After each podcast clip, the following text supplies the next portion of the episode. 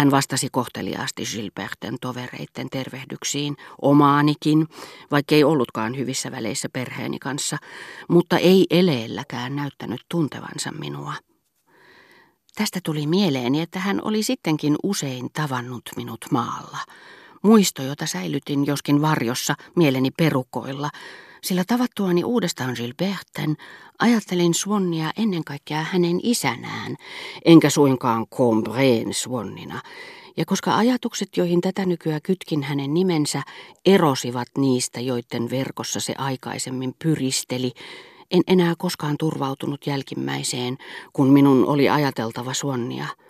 Hänestä oli tullut uusi ihminen, mutta koska kaikesta huolimatta kiinnitin nimen keinotekoisella, toisarvoisella, toisista poikkeavalla yhdyssiteellä entiseen vieraaseemme, ja koska silmissäni ei millään, mikä ei suorastaan koitunut rakkauteni hyväksi, ollut enää mitään arvoa, muistelin häpeän vallassa ja suruissani siitä, etten voinut niitä mitätöidä, noita vuosia, jolloin tämän saman Suonnin silmissä, joka nyt seisoi edessäni champs mutta jolle Gilbert ei ehkä kaikeksi onneksi ollut sanonut nimeäni, olin niin usein iltaisin tehnyt itseni naurettavaksi lähettämällä hakemaan äitiä huoneeseeni, toivottamaan minulle hyvää yötä, juuri kun hän joi kahvia puutarhassa Suonnin itsensä, isäni ja isovanhempieni seurassa.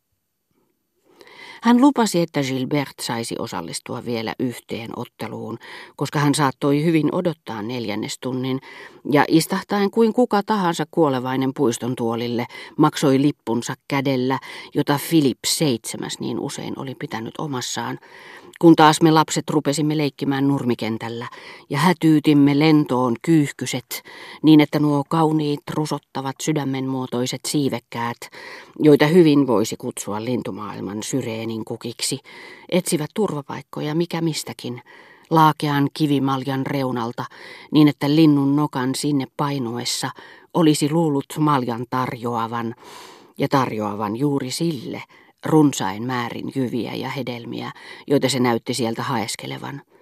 Joku toinen taas kuvapatsaan otsalta, missä se muistutti emaljikoristeita, joiden värileikki joissakin antiikin veistoksissa rikkoo kiven yksitoikkoisuuden, tai otsaripaa, joka jonkun jumalattaren kantamana muuttuu erityiseksi tunnukseksi, ja itse asiassa, niin kuin jonkun kuolevaisen lisänimi, uuden jumaluuden merkiksi. Muutamana tuollaisena aurinkoisena päivänä, joka ei ollutkaan vastannut odotuksiani, en pystynyt kätkemään pettymystäni Gilberteltä. Minulla sattui juuri olemaan vaikka millä mitalla kysyttävää, sanoin.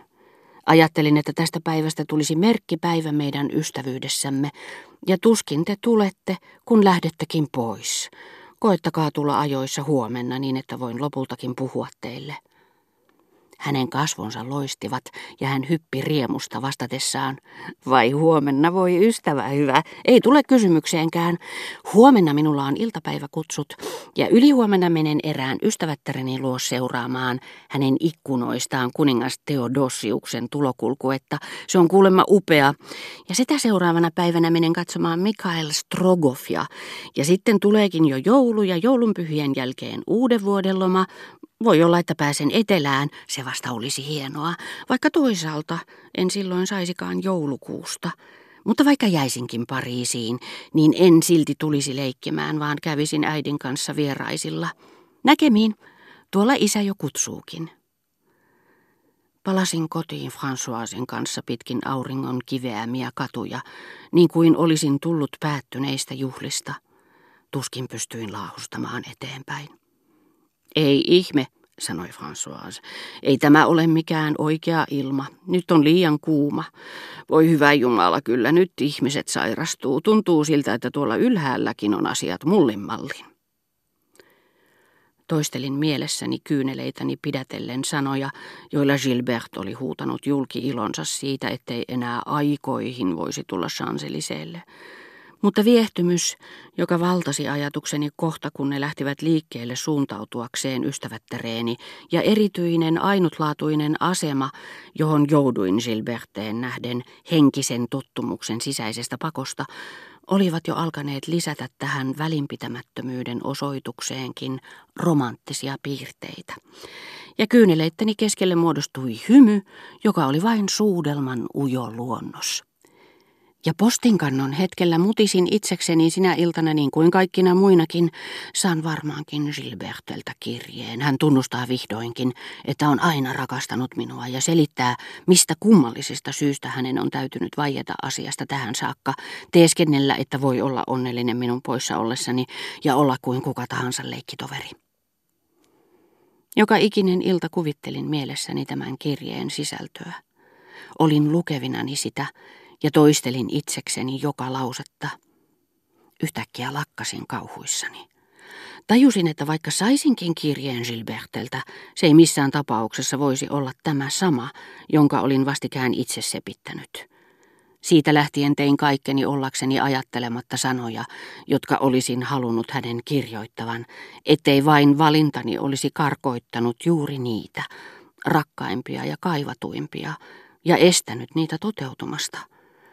Ja vaikka jostakin merkillisestä sattuman oikusta Gilbert olisikin lähettänyt minulle juuri samanlaisen kirjeen kuin itse keksimäni, olisin tuntenut siinä oman taideteokseni, ikään kuin en olisikaan saanut itsenäistä vapaata viestiä, todellista, uutta, mielikuvituksestani ja tahdostani riippumatonta, varsinaista rakkauden lahjaa. Odotellessani luin toistamiseen katkelman, jota Gilbert tosin ei ollut kirjoittanut, mutta jonka olin ainakin saanut häneltä, nimittäin Berkotten esseen niiden vanhojen myyttien kauneudesta, joista Racine on ammentanut innoituksensa, sillä kirja oli aina käteni ulottuvilla, kuten marmorikuulakin. Hellyin ajatellessani, että ystävättäreni oli vaivautunut haettamaan sen minulle, ja koska itse kullakin on tarve etsiä syitä intohimolleen, niin että ihastumme, jos keksimme rakastamassamme ihmisessä ominaisuuksia, jotka kirjallisuuden ja käymiemme keskustelujen perusteella ovat kyllin arvokkaita herättääkseen rakkautta. Jäljittelyn halusta uskomme niihin itsekin. Ja saamme niistä lisää syitä tunteillemme, vaikka nämä ominaisuudet olisivat olleet niiden täydellinen vastakohta, joita rakkautemme kaipasi ollessaan vielä itsetiedoton, niin kuin Suon aikoinaan oli uskonut Odetten kauneuden esteettisiin arvoihin, samoin minäkin, joka Combreen aikoihin olin rakastanut Gilbertessä hänen tuntematonta elämäänsä, johon olisin halunnut upota, jossa syntyä uudelleen luopumalla kokonaan omastani, jota en pitänyt enää minkään arvoisena. Minäkin olisin tätä nykyä pitänyt suunnattomana etuoikeutena saada jonakin päivänä Gilbertesta omaan, liian tuttuun ja halveksittuun elämääni nöyrä palvelijatar, joka iltaisin auttaisi minua töissäni ja etsisi tarvittavat lähdeteokset. Entä Bergot? Tuo nerokas, suorastaan jumalainen vanhus, jonka ansiosta olin rakastanut Gilbertteä ennen kuin olin tätä nähnytkään. Ihailin häntä tätä nykyään ennen kaikkea Gilberten takia. Tunsin yhtä suurta mielihyvää silmäillessäni hänen Rasinnesta kirjoittamiaan sivuja, kuin valkolakkaisin sinetein suljettua, sinipunaisin silkkinauhoin sidottua kääröä, jossa Gilbert oli ne minulle tuonut.